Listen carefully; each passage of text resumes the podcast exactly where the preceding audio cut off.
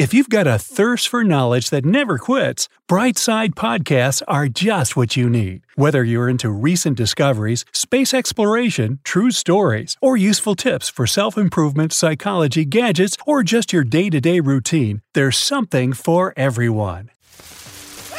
Mystery solved. Why cockroaches are impossible to kill. Cockroaches are called pests for obvious reasons. You come face to face with these little monsters on a daily basis. Flying from wall to wall, lounging on your sink, crawling on your countertop, or chilling on your headboard while you're asleep. What's most frustrating is they're hard to kill no matter how many bug sprays and swatters you've brought in an attempt to annihilate them. Those reddish brown insects will only wiggle and fly themselves to freedom, taunting you over and over again. Which brings us to a mind boggling, hair pulling, teeth gnawing question Why are cockroaches so hard to kill? Brightsiders, you're not alone in this predicament. We're all in this together. Today, we'll find out the reason behind the indestructibility of cockroaches and other insects. Before we reveal the answer to this mystery, be sure to click the subscribe button and turn on the little notification bell. Now you'll be the first to see all the fun and interesting updates that arrive daily on the bright side of life. First, let's get to know the enemy. In a rough estimate, there are approximately 4,500 species of roaches in the world, and 30 of them are considered pests. The World Health Organization says that the most notorious are the American, German, Oriental, Australian, and brown banded cockroaches. Of course, as long as a bug has a red brown oval shaped body with six legs and two antennae, you probably won't make an exception. It's automatically on your watch list.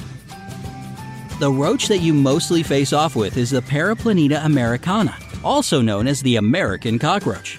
Contrary to its name, it's not native to the United States. Their original breeding ground can be found in Africa, and they hitchhiked on boats around the year 1625 to spread terror in the US and all over the world. What ambitious, pesky insects! Another thing these roaches are proud of is their amazing genes, which are the key to their survival in any environment. They wouldn't have survived for more than 320 million years if not for their genes. Yes, you're dealing with an insect that lived alongside dinosaurs. Based on a study that was published in Nature Communications, cockroaches have one of the largest genome sequences of all insects. It's almost the same number as human genes, about 20,000. The Genome News Network says that genome sequencing helps to decode how genes work together to direct the growth, development, and maintenance of an entire organism. So, what's in their genes? There are 154 olfactory receptors, which is twice as many as any other insect. Hmm, it's no wonder it can easily zero in on the tiniest crumb on the floor. This creepy crawly also has 522 gustatory or taste receptors. And this means one thing it isn't a picky eater. If proper food isn't available, it will target non living things like cardboard, book bindings, and ceiling boards with starch. This is where it gets gross and creepy. It can eat its own cast off skin and even its dead and crippled comrades. It does these icky things all in the name of survival. The study also found that there are special enzymes that help this bug to escape from and survive an onslaught of pesticide sprays. But we're not done yet. The roach has an unbelievably strong immune system that can withstand harmful microbes and fungi. Thus, even the most unsanitary and uninhabitable environment can become a home sweet home for them. What about if you cut their heads off? Well, according to an article in Scientific American, it can seal off its head so that it doesn't bleed out. Since it doesn't have a mouth or nose, it can breathe through its spiracles, the tiny holes in each segment of the body. The roach's brain doesn't control its breathing, Instead, it sucks in air through its trachea, which is connected to its spiracles.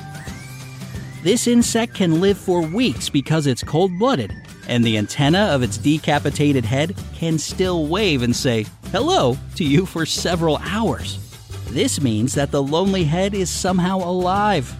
Scientists believe that if you give it nutrients and put it in a freezer, it can last longer.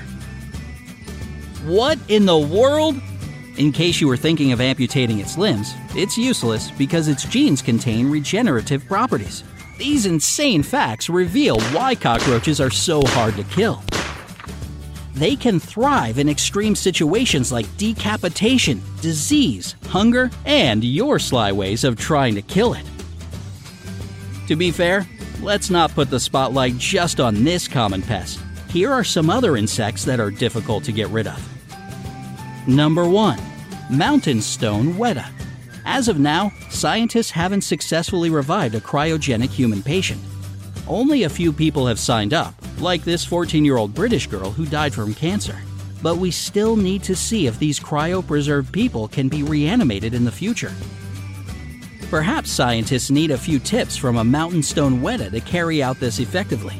The mountain stone weta is from New Zealand, more specifically, the Southern Alps. This grasshopper like insect was already roaming the earth during the prehistoric era, just like cockroaches. The nocturnal flightless bug contains special proteins, which prevent ice forming in its cells. The mountain stone weta undergoes diapause, insect hibernation. It freezes itself during the winter using the antifreeze in its blood, and it thaws out when spring arrives. Now we know how this insect survived the Ice Age. Number 2. Bed bugs. Good night, sleep tight, don't let the bed bugs bite, is a cute yet serious warning for children and adults alike. These bloodsuckers can give you the most annoying red itch of your life. In research published in Nature Communications, scientists finally figured out why this bug is so difficult to get rid of. First off, they're zombies in real life, or actual living fossils. In fact, they look exactly the same even after 200,000 years. However, the bad news is that they continue to evolve for the sake of survival. The bedbug gene, yes, genes again, contains enzymes and proteins that can fight off chemicals from pesticides. It doesn't only contain purely bedbug genes, but also genes from other organisms like the parasitic bacterium Wolbachia. This helps a bedbug to strengthen its immune system. Moreover, its body can handle liquid, for example blood, that is 200% its size. Number 3. Housefly. These tiny invaders flood your house in the summer and land wherever they please, especially on top of your homemade pie. The housefly occupies almost 90% of human habitations. Its origins lie in Central Asia, and it carries over 100 serious pathogens like cholera, typhoid, and tuberculosis. They are one of the sleekest insects, and no amount of swatting could kill them off easily. Thanks, but no thanks to their superior visual ability, they can evade our shooing techniques with finesse. This sleazy insect has up to 6,000 ommatidia, or mini lenses.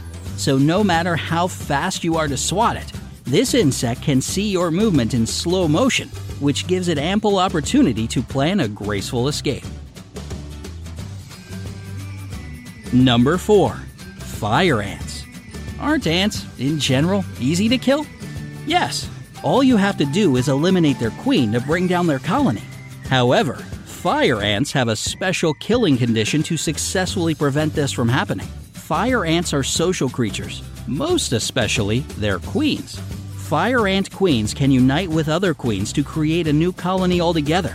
Yup, it's not one, but multiple queens in a single colony. In scientific terms, this is called polygyne. Because of the fire ant's social chromosome, the GP9, they are happy to live with other colonies, and this makes them harder to kill because you have to find and take down every single queen.